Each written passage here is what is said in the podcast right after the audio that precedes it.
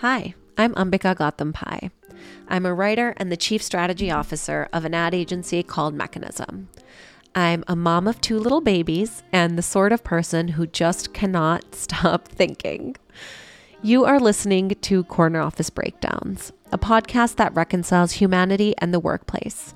Here we dive into conversations that usually happen in whispered tones or behind closed doors and bring them to the center contemplating and breaking down the way leading and living have historically been done and rebuilding them together.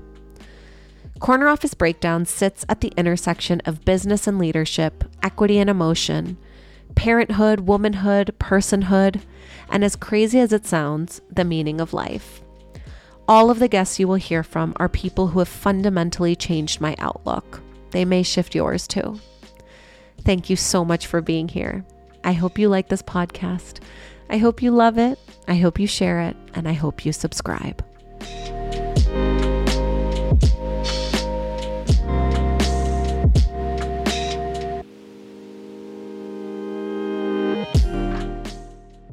Ever since I had my babies, I have been so absorbed in the experience of becoming a mother. Um, I have been caught up in the whirlwind of hormones and emotions and struggles and policy and unfairness. And it has really been a period of a lot of um, both self reflection and sort of societal reflection. And it's only now um, when my second kid, he just turned 10 months today, um, a few days before this episode is going to air. But it's just now that I'm realizing how much my partner has gone through as well.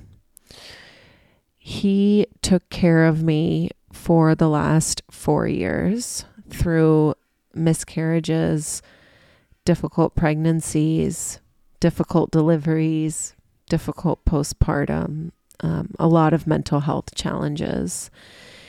And I never thought to take care of him. And there's a reason for that. The immediacy of the caretaking I needed took precedence over everything. But now there are moments when I look at my husband and can see the marks of everything he has also gone through on his face, in his eyes. I mean, he was a COVID parent too. He is a very, very loving, deeply caring, extremely present, very involved working dad. And through a lot of conversations, one of the things I have realized is that the same way mothers right now are just a, a completely new generation of mothers having a truly unprecedented experience of working and leading and supporting families and doing all the things for all the people. This generation of fathers is also unprecedented. This generation of fathers is learning to truly split the load and share the load. This generation of fathers wants to rush home from work to be with their children. This generation of fathers wants parental leave. And I can't help but feel that just this generation of fathers is underserved too.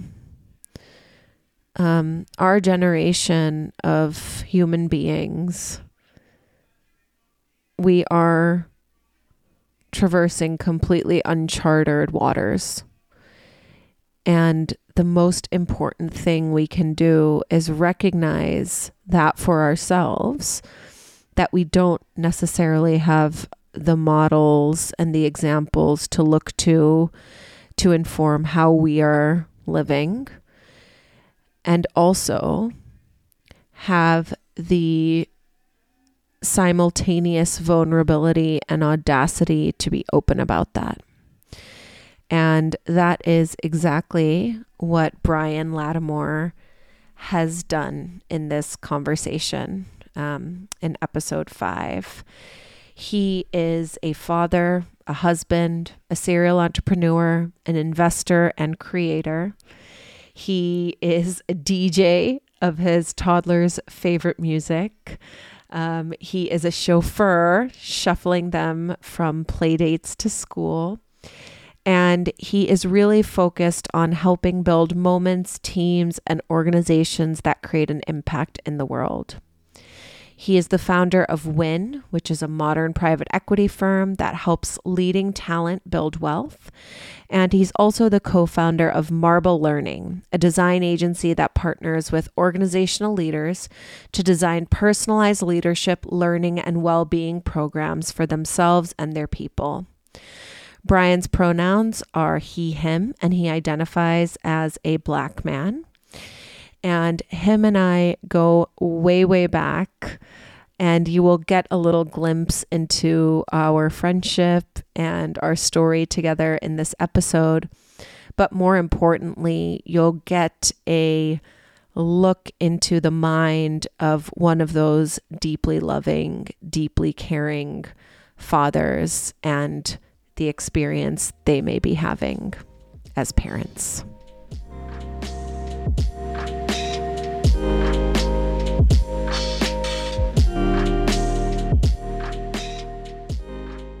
Bryan Lattimore. We were just saying how we are meeting like fully on the other side at this moment from where we were when we met. It's Children. All the things. Like, all like, the things. Who would have thought I would have been able to be married, have a kid, lose myself? Maybe I'm mm-hmm. finding myself now. I don't know. I feel like you found yourself when you were like 10. I feel like that's part of what I have always seen in you. Wow. Is like a sense of a deep sense of self. Mm. Yeah, I uh thank you for saying that. It's very yeah, kind, insightful of you. I think I've I've had a strong sense of self. I think I think you sort of have to continue. I felt like I needed to continue to rediscover myself mm-hmm, mm-hmm. as uh as I've grown. Yeah and so I think it's uh this stage of life that that I'm in, that we're in, and mm-hmm. that we're constantly navigating, uh, has led me to a lot of um, uncertainty because you don't yeah. know the answer. Yes. Um, and some of it is not all strategy. It's like some of this yes. you gotta feel your way through. It's spiritual. Yeah. Um. So anyway, but I mean, I don't know. Like, who who are you? Am I allowed to ask you questions? I gotta ask you questions because you're Ambika so, I mean, like, I mean, how are Oh like, my gosh. How are you finding this moment in time where we are right now? It's like Oh Lord, what a question. I am finding this to be a moment of inquisitiveness. Is that a mm. word? Mm. We both have had kids in the last few years. Champion your son. He ident like you're identifying him as your son, correct? Yes, I'm identifying okay. him as a son, and until he tells me something different. Yes. The kid okay. loves Barbies and dump trucks. Yes. Everything. My that's exactly how my daughter is. Her one of her favorite toys is this absolute it's actually very it's terrifying. It's this dinosaur truck that like runs around and it has a remote and it like tries to bite you. And she loves it. She like runs around like screaming in glee. And then she's like, mom paint my nails. I'm a mom. This is my daughter guacamole. Like she she's very multifaceted. Daughter um, guacamole? That's... yeah that's her daughter's name. It's a dog cabbage patch kid whatever. Wh- however you imagine that is probably as close as you can get to it. But yeah like we've both been through immense change and immense transitions in the last few years we met in like 2016 and worked together as strategists. Yeah. And you were always one of my absolute favorite people to work with. Oh. And every time I was like, oh man, I feel so grateful to have Bryan on this project with me. And so we met in a very professionally oriented moment in our lives, I feel, mm-hmm. where we mm-hmm. were both like taking our careers really seriously. And again, now we're meeting on the other side. Like, yeah. So much has changed in in our external lives just as much as I think in our internal lives. Mm-hmm. And the reason why I felt like you were the only person to have this conversation with, truly, around like fatherhood, working fatherhood, almost the void of communication about the transition into fatherhood, mm. Is because I knew we would be able to look at it both from a deeply emotional place, but also from like a culturally analytical place and really work to unpack some of what fathers, young fathers particularly, just because that's what we know best, mm-hmm. are experiencing these days. and it's it's such a meaningful topic to me because I have found so much emotional support in other mothers. Mm. You know, mm. even though we we moved to Chicago when Ajna was like 14 months old, mm. I had another baby here. I mostly work from my home office, mm-hmm. a- aka my bedroom, as you can see yes. in the background. Um, Lovely, very intimate. Um, but I moved to Chicago not knowing anybody. Mm. The intention of moving was to actually be closer to our parents who are in Ohio, which is where we're both from, Abhi and what I. part of Ohio? I'm from Cleveland. Woot woot. Um, and he's from Toledo. Great. Okay. So I'm like, uh, Toledo. But I've learned to love it. But yeah, like I came here with no friends. I had a baby. I got pregnant again. You know, I had no real way of of meeting people, but I did just through Ajna's school, through school. like random Facebook groups where I was like, does anyone have a recommendation for XYZ? And quickly found myself with a few like amazing relationships where right after I had Ahan, for instance, I was like, oh shit, I don't have my breastfeeding pillow. It's in my parents' basement in Ohio, but my parents just moved, so they have no idea where it is. And somebody was just like, oh, I'll come drop mine off. And she like put a bottle of champagne in there and just what? You know, I I so good. felt very held mm. in the experience. And then on the flip side, I'm looking at my husband who is navigating the change alongside with me, although not mm. in the the physical sort of bodily way. Mm-hmm. And seeing that he's really kind of going at it alone.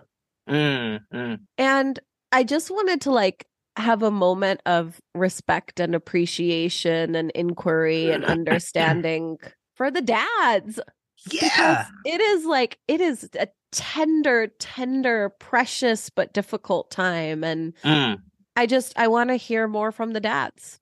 Wow, Ambika, that is very it's not just insightful, it's it's a powerful thing to hear because I think we're in a moment mm-hmm. where people, you know, let's sort of remove gender. Yes. um individuals want to be and need to be seen. And I think what I'm excited about in this conversation, um, one is just to be reconnecting with mm-hmm. Ambika because Ambika is so lit and amazing. And I've learned so much from you um, and been inspired by your writing ever since I met you. I think in our text messages, I was like, Ambika, like this, all of this seems, um, I couldn't have imagined your path to this, but, um, but so glad you're here. And I think the, what's beautiful about this is that I think we need space for, to talk about fatherhood, not in relation or in comparison to to mothers. Yes. And that's really hard to do because a lot of sure your husband's experience, my experience mm-hmm. is in support and partnership, um, yes. um, in love for our partners. Mm-hmm. And so it's hard to imagine or even think about all that we're doing separate from them. However, we are living our own lives. We are having our own challenges and struggles and yeah. need support because we're thinking, feeling humans. And so mm-hmm. thank you for creating space to talk about it. I, I, told all the dads that I know, I'm like, I'm about to be on this podcast. I'm about to talk about fatherhood. And so Well, it's so cool, right? Because again, we have identified so much with our professional personas. our entire careers and and you are a very accomplished individual and your career path is also fascinating which i'm sure will be peppered in the story because all these things actually work together mm. but i think talking about fatherhood is is so different from any conversation that we have in in these like semi-professional capacities. And what we really need to figure out is like how do these multiple sides of ourselves coexist together? First of all because i cannot i could never ever ever ever now separate the fact that i'm a mother of two children from anything nor can i separate the fact that i'm a strategist from anything. These two things exist deep within me. Mm-hmm. and it's been so interesting to like see motherhood through the lens of a strategist and see strategy through the lens of like somebody raising the next generation and thinking about the future of humanity and society. And I just know there is going to be so much in your brain that I can help extract. I'm into it. I'm into it. I'm uh, excited for the conversation, excited to to learn. I'm excited to see what I'm going to say. Yeah, that's the best part of these things is you you look back and you're like, "Oh, I feel that way." Fascinating. Okay, so let's just start off by talking about like you know when you're you're in a professional interview and they're like, "Tell me your story." Mm. Let's just start with your story. But this is not a professional interview. This is about who you are as a person. So tell me your story through that lens let me start with that I uh, am a actually my story I think starts with I've, I've been mm-hmm. sort of doing this meditation around transgenerational healing, mm. this journey around celebrating where I come from. Mm-hmm. And so a lot of times life doesn't really start with you as you sort of identify and understand as a parent. So life starts yes. with your family and where you come from. Mm-hmm. And so I won't go down the family tree, but I will start with my mom. So my mom is a phenomenal multi hyphenate mm-hmm. um, woman who mm-hmm. is a musician, educator, worked in the Red Cross. Worked in the medical field, radiation technology and chemotherapy, so caring for people oh, in sort of really important moments. My dad, military Marine Corps, mm. 20 plus mm. years, educator now in mm-hmm. public schools, um, fun loving, classic dude. Mm-hmm. Mm-hmm. Biological father, mm-hmm. uh, minister mm. uh, in mm. Georgia, Athens, Georgia. So deeply spiritual community sort of leader. Yeah. And so me, I in the midst of, you know, my biological parents didn't stick together but we, you know, part of my childhood, I grew up in Japan. This, you know, uh, so loving culture, loving everything from food to fashion to language. Moved to the Midwest. Is, uh, oh, by the way, my my dad's from Ohio, so Ohio. Oh, there you go. And yeah, Midwest, Kansas City, Wisconsin. We met in New York City. Mm-hmm. And and all of these travels, I think, have sort of added to my love for not just people, but the cultures that they come from, being inside different people's homes. You start to appreciate the different types of food that people create. You start to appreciate family and how people mm-hmm. conceive of what family looks like. And over these travels, I've built friendships across a, a range of of cultures. I, we just went, um, Amy and I went to a gay wedding last mm-hmm. week uh-huh. and saw this powerful love bond uh, that came together and it was magical and what i thought about was just how diverse set of friends and communities that i've been honored enough to be a part of and and mm-hmm. so that's i think me as someone who's loves people who loves music like my mom loves mm-hmm. education like both my parents who loves travel loves community and loves family and you started your story just with your humanity your human experience your connections and not your career. I love that. I I still struggle to answer anything about who like who is Ambika outside of her career and I'm like ah, don't fucking ask me that. I have no idea. like I don't want to go there right now. That's like a looking back when I'm 80 years old and be like, okay, now I have a sense. And then map that then to your professional path because you've done some really really interesting work that I think also serves as a backdrop to how to interpret your words. Yeah, so professionally I thought I was going to be a journalist. Uh, I got on camera, saw journalism which is going to be just hardcore. Um yeah. And just a lot of respect for people who do that work. I was lucky enough to get my first gig in advertising in New York City. Mm-hmm. I went because of New York City. I had no clue what advertising was going to be about. I had no yeah. no experience. I became a strategist. So I started out as a, an account executive. The account executive life was like beta tapes. Yeah. Sending to the networks. It was watching. I, I, I was probably horrible at the job too. Um, but but being a strategist was amazing because when I got to work with people who were older than me, the people who so I'm thinking about like Eric Bruno, yes. Pele Cortijo Burgess. These oh, people yeah. were like felt like they had lived life. Mm-hmm. And I was like, if I could learn from people who are living life, I'm living life as a 20 yeah. something in New York City, that would be powerful work and be a great foundation for uh, and it wasn't thoughtful this way mm-hmm. but i just thought i was impressed and excited by them um, and in hindsight that could be a powerful way to interpret and just do work in business and so yes. from advertising and strategy where you're mm-hmm. you know everyone i'm sure sort of knows this but for folks who don't like you spend a lot of time trying to understand people. Yeah. Um and so and writing and thinking and talking about people and creativity. And so what i also saw was that creative people and i think of in my mind i don't know how you would identify or mm-hmm. when when you're 80 how you identify ambika but I, I think of you as an artist. So there's an art to what you do. And i just know that as creatives artists not all of us own the IP that we put out into the world. Oh, yes. We own very little of it. right. And so I thought it important for me to go to business school yeah. to just understand. So I'm like, let me put on this costume of a suit mm-hmm. and try to understand what is this world of business about.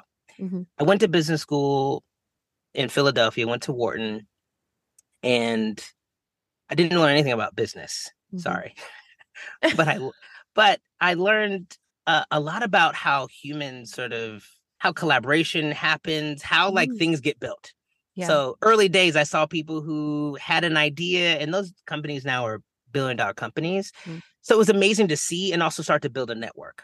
Yeah. I learned about business at McKinsey and Company. Mm-hmm. That was like hardcore. Yes. Like the military. Yes. Hey, dad. but instead of protecting the world or you know, whatever I was focused on decks yes. and Excel models. Yes. That was great. I quit as soon as I could mm-hmm. to become a husband. Mm-hmm. I met mm. Amy. Mm. Amy, uh, we met early days in my 20s when I was running the streets in New York City. It was not time for us to get together. Yes. Uh, but after business school, I met McKinsey. It was, it was time. Yeah. We got together. I quit McKinsey and went on the road. She was a soloist for Cirque du Soleil. And so I got to be. I don't think I knew that. You didn't know that? Amy's much cooler. So at wow. another time, you should talk to Amy. yes. Sure. And I was making cereal for her um, after she would get off stage in Montreal, Toronto, Vancouver, Calgary. I'm making sure she's taken care of after she gets off stage. And that was our dream. That was actually the crazy thing, Ambika. Our dream. She met me. We were both dreamers. We are both yeah. dreamers. Uh-huh. Like Bryan, I want us to travel together. This is also my dream too. Like I wanted yeah. to travel together. I wanted to experience life together in a way that like probably only wealthy people do. And we were not wealthy. We were just like, we want to live and enjoy mm-hmm. life together. And so we did that. Started a couple companies. Nothing really took off. Yeah. I found my way into philanthropy. Mm-hmm. Worked in philanthropy for a number of years at Chan Zuckerberg Initiative and at Emerson. And then I left in the last couple years in the middle of the pandemic. Yeah. To continue building a company and and um and launch a fund. Incredible. And you can go as deep into all of that as you'd like, but Champion was born right in the midst of this. He's almost 4. So when was it? Right when you were transitioning out of Emerson? So it was actually under some NDAs, so I can't tell uh, yes. all of the all the the uh, the tea. However, uh, partially what was happening, I lost like I found out Amy was pregnant. We were pregnant. And some period along that timeline, uh-huh. I found out that I lost my job. Oh man. I was invited. I've been listening to uh to Despicable Me 3 every morning. Uh-huh. Ah, that's sort that's, of how that's the one. That's the one in your household. We're a Sing yeah. 2 family. and so it's always a thing.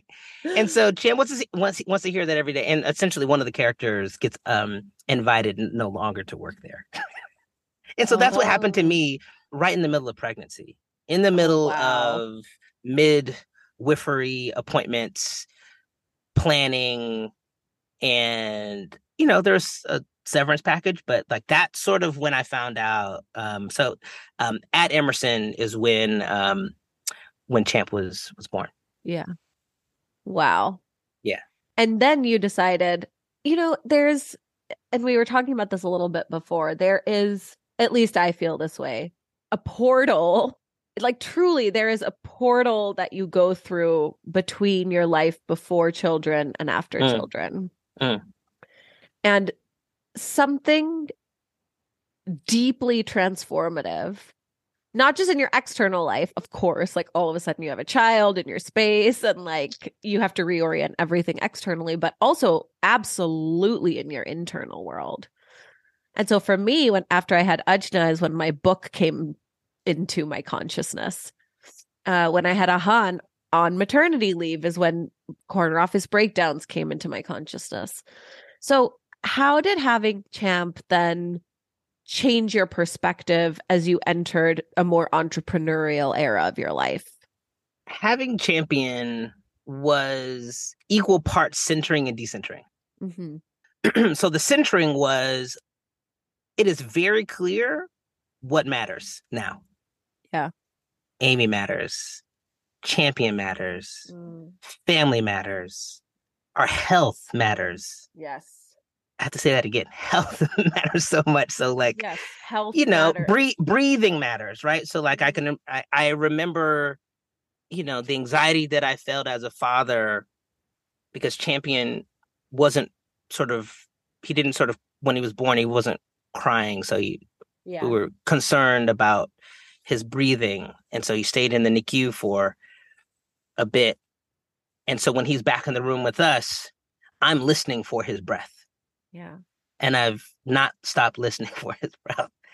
Oh. So internal sort of shift, but centering of what matters. Mm. Decentering extraneous things, things that don't matter. Ooh, things that are performative. Things where part part of my personality was to do things for other people's benefit, to give maybe too much of myself, to care about whether people liked my work, liked me who I was. Oh yeah. And so I think these ran into each other of understanding what is important, what is not important. Uh-huh. And it gave me a boldness. Can I use profanity on this? Of course you can. Of course. Oh, that's great. We exactly. we just decided we're going to have an explicit side because I can't not not use profanity. So please go ahead great. You better drop something. Open now. up the gates. so I don't give a fuck about what people thought of me. Yeah. I now really want to pursue purpose. Mm. And so champion was was that like when you're I'm writing the Instagram post of like what his name means, why yeah. he's named that, why I'm sharing it with people. I'm like, oh. So that that was sort of the rush mm. of purpose of clarity for me confidence around I have a path. I uh-huh. need to be on it. Yeah. And that that was the impact. And how is how was this period of your life like when you were first I mean you're probably still transitioning into fatherhood. You have a 4-year-old. Like it's not like you were like have eons of experience with this what was your understanding of or your expectation of fatherhood before you entered the portal? and now like what is your understanding of the role of a father and and the role of like a working parent? So before and after, I felt before to be honest with you, I'm one of those people. I didn't spend a ton of time. Like some people read a thousand books. Yeah. I didn't do that. Did you know you wanted to have kids? I did. Okay. Okay. For sure. I, w- yeah. I wanted to have kids. I wanted to have a family with Amy. That was mm-hmm. very clear. The number was sort of, yeah, you know, I'm open. And I just knew that before the portal, uh-huh. I knew that I wanted to continue to build on what my parents had given me. So my expectations were, you know, number one, I was expecting as a father to provide and to protect because that's Tracy. Yes. That's my dad. And he was dedicated to that, committed to that, and he did it. He was my hero, motorcycles, basketball. He would coach. Oh. All that, right? Beautiful. Yes. Sharon, my mom, we would have conversations every Saturday morning over pancakes. We would cook together. Yeah. She would introduce religion and spirituality and prayer to me. Mm. We would pray together. Oh. If I disappointed her, she would, you know, and, or I disappointed myself, we would have moments where we would cry together, oh. or she would express how she felt to me. So my expectation of fatherhood for me personally mm. was a hybrid of those two things. I wanted yes. a deeply emotional, connected uh-huh. relationship with my child. And I also wanted to show up in a way that both my parents showed up for me, where I, I didn't feel like, you know, I didn't want Champion ever to, you know, have to need for anything. Yeah. And the same thing for for Amy is that she, you know, has a present father in her life, but her parents were not together. So, you know, she was primarily in a house with a single mother. Uh-huh. And so it was really important for me. And that's really important because a lot of times people talk about their individual journeys of being a father or being a mother or what family means. But it's these other sort of elements Absolutely. in the constellation that impact how you feel about the role. And so for me, in some ways, I was thinking about it's like the the journey of the of the hero, the hero's journey. Yes. Of yes, like, I felt like a, there was a lot on my my shoulders, but I didn't. The reason probably I didn't read too much about it is because I didn't want to overthink. Yeah. This massive role that would be important to champion, important to me, important to Amy, and to our entire families. What I really wanted to be was to be present. And so yeah. after the portal, I feel uh-huh. like being a father is actually about being present, which there's a difference between presence and perfection. Yes, absolutely. And so the role that I've played, I, I, I would hope is sort of that mix mm. of mm. protector, provider, but then also deeply present and emotionally connected with champion in ways that he can feel that help him that helps him regulate his emotions that helps him know that he has he can feel safe with me and Amy feel safe with me yeah and he can tell us anything yeah. Oh, beautiful. That was so beautiful to hear. And again, like, this is the first time we're having a conversation like this about who we've become. And it's mm. just, it's so heartening to see you and hear you in this moment in your life. Oh, mm. I should say though that, like, like teachers, I feel like the some of this stuff I had to opt into. And by being, by being in some ways both having to, I'm not an expert on this, but when you talk about masculine and feminine energy, yes, having to embody, you know, sort of yes, both. Yes. And also now thinking about because we know each other through the role of of work, women for so long have never gotten extra money for yeah. being amazing and hero outside of work. Uh-huh you just have to come into work and then obviously not get paid what it's worth. And so as a father, I've also sort of had to grapple with the fact that um, you just said that was so amazing that uh, and that's a lot of emotional, spiritual, physical energy that I expend outside of work. Uh-huh. And the fact that there aren't supports, there isn't real compensation, real reward, safety in showing up outside of work, you just sort of have to come in and play as if you're not doing all those other things yeah um makes me have a healthy respect me personally for my parents for sure yeah specifically for my mother for my grandma you know and so i just wanted to say that is that yeah.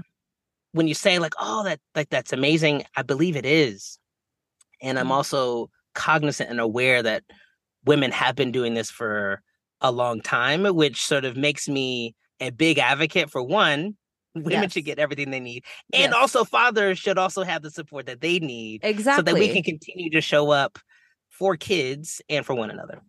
It, exactly. And you know, it was funny because even if, as I was thinking about this conversation, I think and speak and write a lot about motherhood. It is one of the strongest lenses of interpretation I have for my life. I see everything through that lens before any other lens. Hmm. And I don't know if it's an and or a but or an or and a yes and or whatever, but that doesn't mean we don't talk about fatherhood. These are not mutually exclusive things. Spending time and effort and energy and consideration on one does not detract from the other. Mm-hmm. And I have felt very supported in my journey. Of course, there have been really hard moments um, along the way with miscarriage and mistreatment through, you know, the medical system and all sorts of shit. Truly shit. And, you know, I've still had people see me and understand, oh, she's been through some stuff.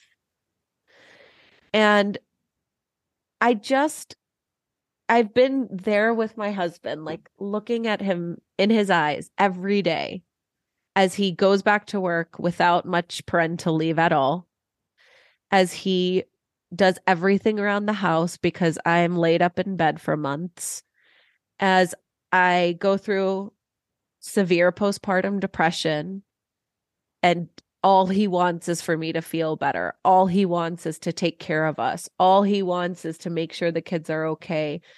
But also, where is his space to feel or grieve or adapt?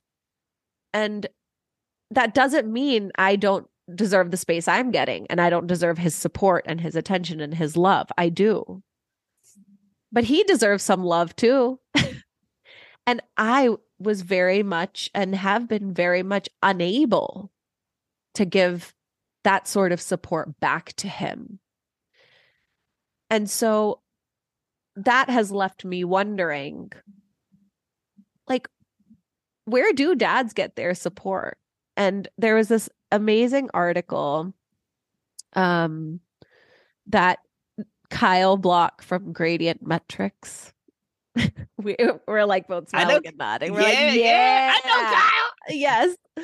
Um, called New Dads. You good that he sent me because um again, like him and I talk a lot about parenthood and he's always like, what kind of data can we pull to like have these conversations be more rooted in fact and figures? And so um he's gonna become a recurring figure as as we move on together but there is so much interesting stuff in this piece and i just want to read one one passage which says i've been wondering lately about the good guys and how they're doing i see these new dads in my neighborhood on saturday mornings babies strapped to their chore coats as they trudge blearily around coffee in hand giving their partners a precious hour during which to shower and share a few memes with their friends they look vulnerable these new dads they look adrift they look proud and committed and like they haven't gotten laid in months. they look ashamed for wanting to get laid and annoyed that they feel ashamed. And, you know, it's just, you know, we need some data around that. we do. Eh, but it's so interesting. The laid rate for, for the laid rate. Oh, that data. I don't know about that data. I don't know if I can share it because no. this is a space of it's got to be positivity. Anonymous. yeah, no, this is anonymous, laid rates. And by oh. the way, it oh. might be better than the single folks. So maybe, maybe yeah, it might end know. up where we can flex, you know? Yes. But anyway, but we'll come really, back to that. But but the point that the writer makes is he says, I I do know for sure that male loneliness is a great crisis of our age and mm. that no one wants to deal with it. Women balk at the idea that it's their problem. I disagree. Men shrug their shoulders and turn inward. But the whole question of whose problem it is doesn't sit well, right? It's not about that. It's not about that. But it would be a grave concern to me if my sons grew up to be lonely men. It devastates me to think of men in my community feeling isolated, and I don't think this makes me a pathetic mark of hetero male neediness. It seems to me that the mother's grievances are being aired to a historically unprecedented ex- extent, while dads are not necessarily experiencing the same kind of collective catharsis. Dads with all the way open third eyes know better than to complain, but everyone deserves to be heard, right? And ooh, I mean, this hit me so hard because I have seen my partner experience this. And I just want to ask you, Bryan, as somebody who is a connector, as somebody who has prioritized relationships in your life, what did support look like for you? And what does support look like for you as a father who is going through this immense transitional moment in your life? I can tell you what support hasn't looked like. yeah, so it's funny. I won't even there. say who this is. This is someone I okay. love dearly. This person told me, um, and it's actually it wasn't because it was the reason I'm sharing this is not because it was bad advice. It was likely because it was this person's experience. This person told me, Bryan, it's not about you. In so many words, you could sort of not be present. It's totally fine because all the kid wants is the mom. Yeah. So like it's all good. You're gonna feel guilty. No matter what happens, you're gonna feel guilty. so you might as well lean into work. Oh my um, goodness. I didn't feel supported then because for me it was important to be present and to show up for Amy, for Champion, for myself. What support has looked like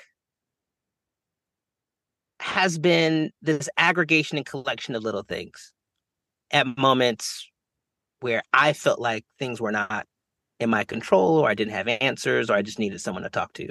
Yeah. What that looked like for us was really difficult period where I had a paternity leave of, you know, a certain period of time. I had to get back to work. Yeah. Got back to work and we had friends who came by with a meal who mm. stopped by and checked on Amy and Champ when I was out of town. I had to fly. Yeah. Support looked like being able to talk to my parents. Now, talking to my parents, it was a different time. It was not the pandemic. It was like there are a lot of extraneous factors that made this a unique time. But having someone to sort of elders to be able to go to and yes. say, Was I like this? Yeah. And also to appreciate them for the lack of sleep or, you know, whatever we were experiencing. Yeah. Support has also, and I'm thinking present day, I'm thinking literally like yesterday. We have this this group uh, amongst dads at Suzuki. Suzuki is our local uh, Montessori school here in Atlanta. Uh-huh. So we have this dad group from my kids' Montessori school, which is called Suzuki. Shout out to Suzuki. and the group is called Only Fathers. Uh-huh. And we have an Only Fathers group. Just yesterday, we got together over lunch. And, you know, not to make it somber, but we were talking about Nashville, talking yeah. about our fears and concerns and you know for some of us does it make sense to hop to canada or you know what oh, are yeah. the options real given yeah so um so those spaces have been um in moments it's really moments and spaces that i felt support whether it be friends just checking in on us giving us some food um and that's really for maybe the family. Yeah um, exactly. um, my parents which it's good it's guidance and then i think it's small you know when when we can when we all are able to prioritize it groups of guys we get together and we talk about it but in between then um it's there's not a lot of support and frankly you know the the archetype and the um, you know what we've been i felt enculturated acculturated to do is to be tough to yeah, stick it out and exactly. to bury whatever challenges I've had so that I can support, you know, a toddler who's screaming at the top of his lungs. Yes. And listening to Despicable Me 3 music. it, it's so interesting, right? Because I noticed the same thing and I think you caught it too. Like the first place your mind went with support was support for your family, mm. not support for yourself, which I think is very much a thing um, that a lot of people, mothers and fathers, experiences very quickly. Life is so much less about you and so much more about the unit. Um, the that interesting article I, I referenced earlier, New Dads You Good, it cracks me up. Talks about how a lot of times when the dads get together, they actually decenter, if you will, their parental identity and recenter their original identities, I guess. That's not a great way to say it, but like, you know, they they default to topics that are light. Sports, mm. movies, joking, bullshit, gossip gossip is probably not on the list. um, but it's it's amazing to hear that you and your um group of dads from the school did talk about Nashville. Because again, you know, when things like that happen, moms are texting each other immediately. Like we hear about it and we're texting each other immediately. And we feel we don't feel alone um in the face of these tragedies and in the face of things like Roe v. Wade and there there's a deep sense of like we do have to hold each other and mm.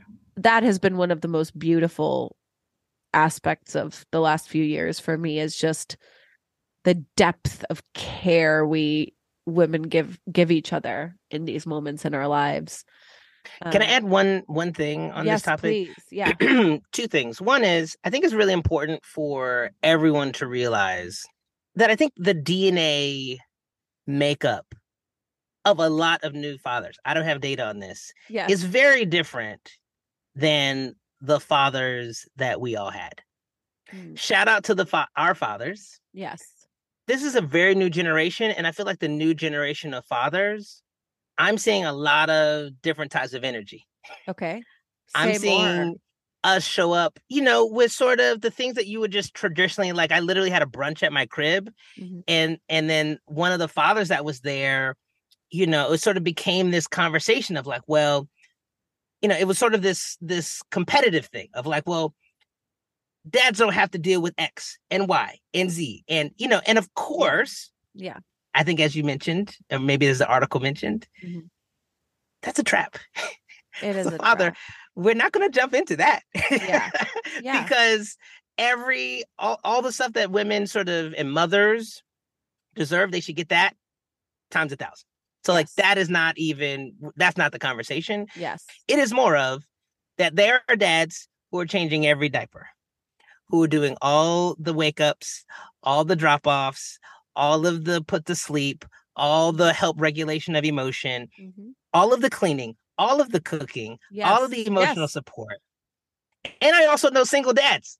I also know like dads who've done, you know, sort of having two kids out of shout out to D Wash, um, in out of surrogacy. So single oh, father, two kids, wow. mm-hmm. because he wanted to like um, in some ways, I imagine heal some of what has happened in his own life and his relationship with his father. So, mm-hmm. so I just want to shout out that like there is a new, not every, you know, I can't speak to everyone, but I, I just know that there are deeply feeling, deeply caring, yes. showing up dads and yes. like they deserve love. And I want to create space for me to say, we see you, uh, because this is one of those spaces, right? Like, so when you said like, Hey, where are we getting support? This episode, this moment, you um as the host and as a creator have created space for you know for us to be seen so thank you for that so that's that's one thing I think number two is I think part of this for me, I'm um there's a hypersensitivity that I have born with, deeply mm-hmm. feeling. There are pros and cons to that. I think it's also important to know that I know I I don't know if I've always felt safe to be able to share how I felt because I know that there is emotional labor required to just listen to it. Mm-hmm. So, for mm-hmm. example, the reason why I may not hit up the Only Fathers text to be like, yo, I'm stressed about, I'm sad about, I'm depressed about is in some ways my role has been to carry and to hold. And one thing that was very apparent to me when I became a father was that I'm I'm holding Amy mm-hmm. after, you know, wanting to do home birth and we had to do C-section and you know, just it was it was traumatic. Yeah. Traumatic. And yeah. I'm there with her, right? And so I'm going through it with her wanting to be strong for her. Yes. And then you have a child who is like, what the fuck is this earth? Yeah, exactly. I'm used to being warm and cozy. And, you know, mama's pumping gallons of milk, oh. taxing her body. It's wild. It's wild. And so I'm feeling like I need to be, I need to be Tracy. I need to be strong. I need to be like, like because somebody's got to hold it together. And then if I got a text just just like being real, if another dude hit me up was like, yeah, man, I'm mad, whatever, you know, like yeah. whatever his emotions are, I would look at the text and I would also like transition. And maybe that's me being a new mm. dad, but I don't have the space for someone else at all times to emote to me yes. because part of my disposition is to fucking solve the problem. So it's like, all right, mm. kid is crying, you know, wife can't get out of bed, can't pee, poop yeah. in the whatever. It's like, all right, let me make this happen so that yeah. everything doesn't fall apart and we can pay our bills. Yes. So so I think it's it's important. And I imagine, you know, regardless of your gender, people feel this. It's like mm-hmm. sometimes it's helpful. Like I would love space, but sometimes it's not always you don't always have the space because you're trying to keep the tires on the car. yeah. And that's that's the crux of this entire thing. that's the cr- I feel like we're both probably have some disgusting daycare school illness. Um that is the crux of this entire entire entire thing mm-hmm. is there is a bifurcation in the types of care a mother and a father and you know we're using these terms that we're talking about the most common family structure but it, it extends far beyond that. Yes. There's a bifurcation between what the birthing parent and the supporting parent how they care right for the birthing parent care is a again a very bodily nutrition based keep this being alive. And for the supporting parent it is keep this family structure okay. And those are very different types of caretaking that need to be done. And what is not usually addressed is the emotional caretaking. Because yes, the woman is experiencing or the the birthing parent is experiencing all of this physical pain. The the mental stuff eh, like you almost can't even get to until the physical stuff has resolved cuz that is such an embodied experience. But the the sort of care the the supporting parent provides is the care of compartmentalization is the care of i can't take up any emotional bandwidth in this family right now. Is the care of like shut down be the solid um uh, presence at every moment of every day and do everything so that the other person can heal. And i have such a deep appreciation for that. Like I look at my husband sometimes and I'm like, thank God for this person. He is a beautiful, like emotionally sound, deeply empathetic human being who carries a, an immense load too you know and like yes it may not affect his pay it may not affect how he's seen in the workplace you know women take on a lot of the brunt of how the external world changes its response to her after birth. Men don't deal with that as much. Yes, acknowledged. But the internal experience of being a father is transformative. Mm-hmm. And so if you just put the external world outside, if you will, for a minute, everyone still needs their internal world to be tended to. And I think mm-hmm. that is the support that I'm hoping for for the guys in the equation or the supporting parents in the equation because I haven't seen that exist in the ways mm-hmm. that I feel like it could, yes. especially with people like you and Abby and all of the other incredible dads I know. Because you're right, this is a new generation and it's unprecedented how you guys are fathering is is new and how we're yeah. mothering is new. Like I don't have the examples and paradigms of working motherhood that I need to navigate being the chief strategy officer of a company and a mom of two kids. I don't know. I'm I'm doing it blind and I'm relying on friends. But you you all are experiencing and navigating being these deeply emotional co-parents in an unprecedented way too. For sure. Can I tell you a quick story?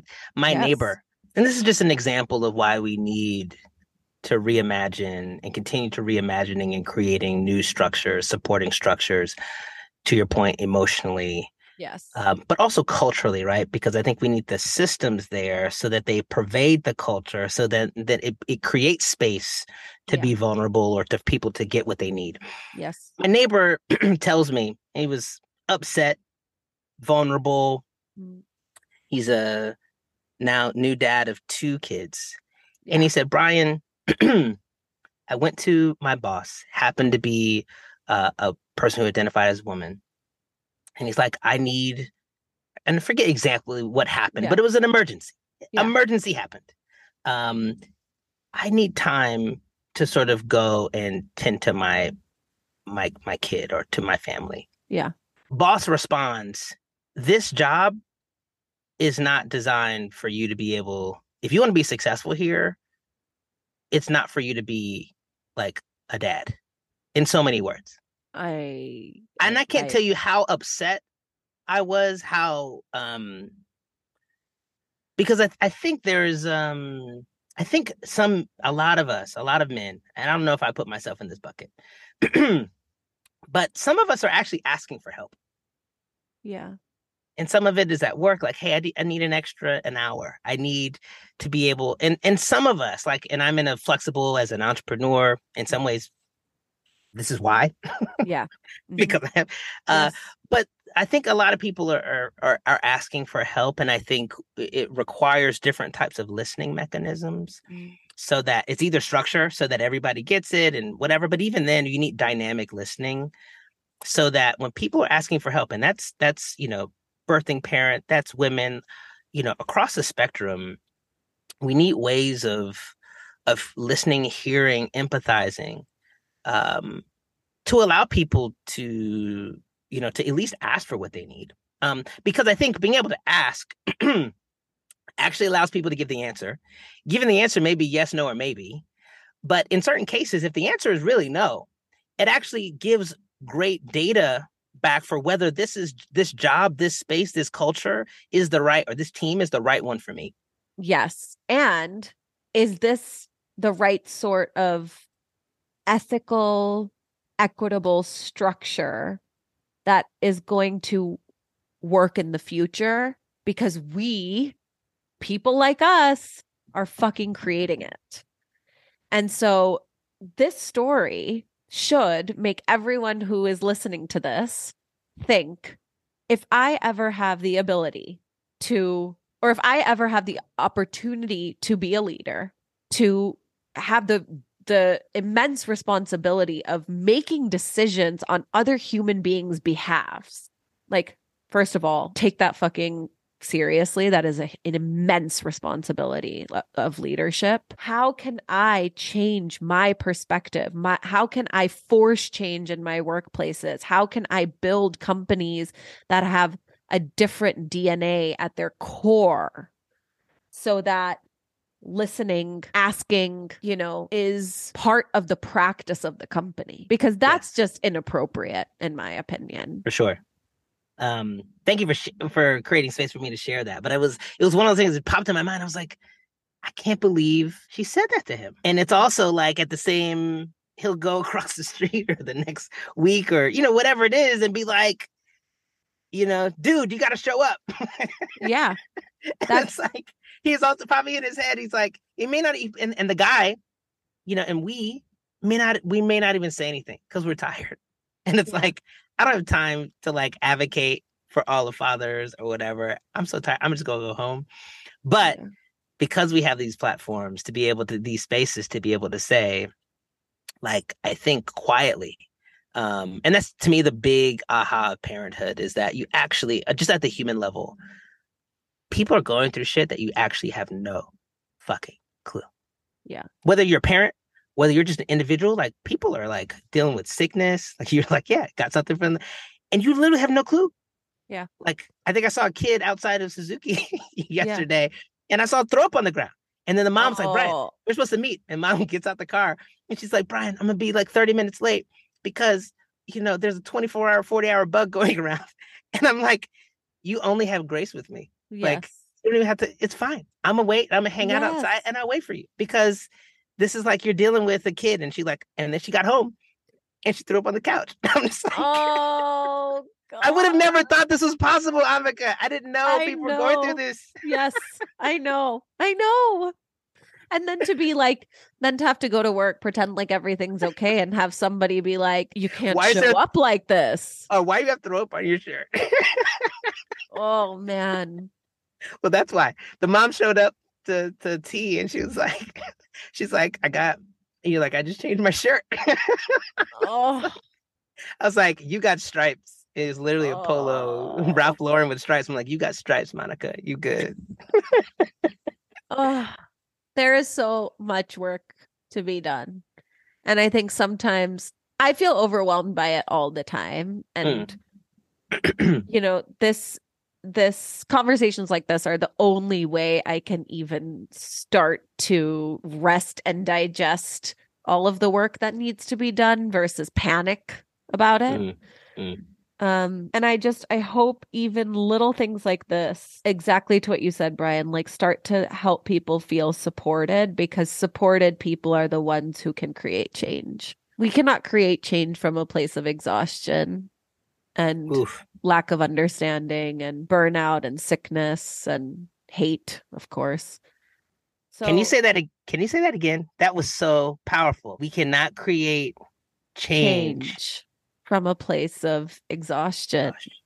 and sickness and burnout and hate and fear. So much fear. Mm. I'm terrified every day dropping my kid to school, like doing something that requires an hour of dedicated attention because I'm like, what if something happens then I need my phone? Like, yes, we need we need to be enlivened and energized and taken care of to do the important work that our generation needs to do.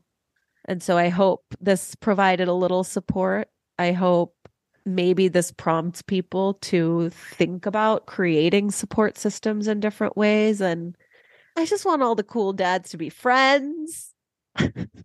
Yeah. And yes, be like, hey, dude, do you have the capacity for me to vent for a second? Like, always, I mean, that is best practice in friendship. Always ask if your friend has capacity before you unleash the sorrows.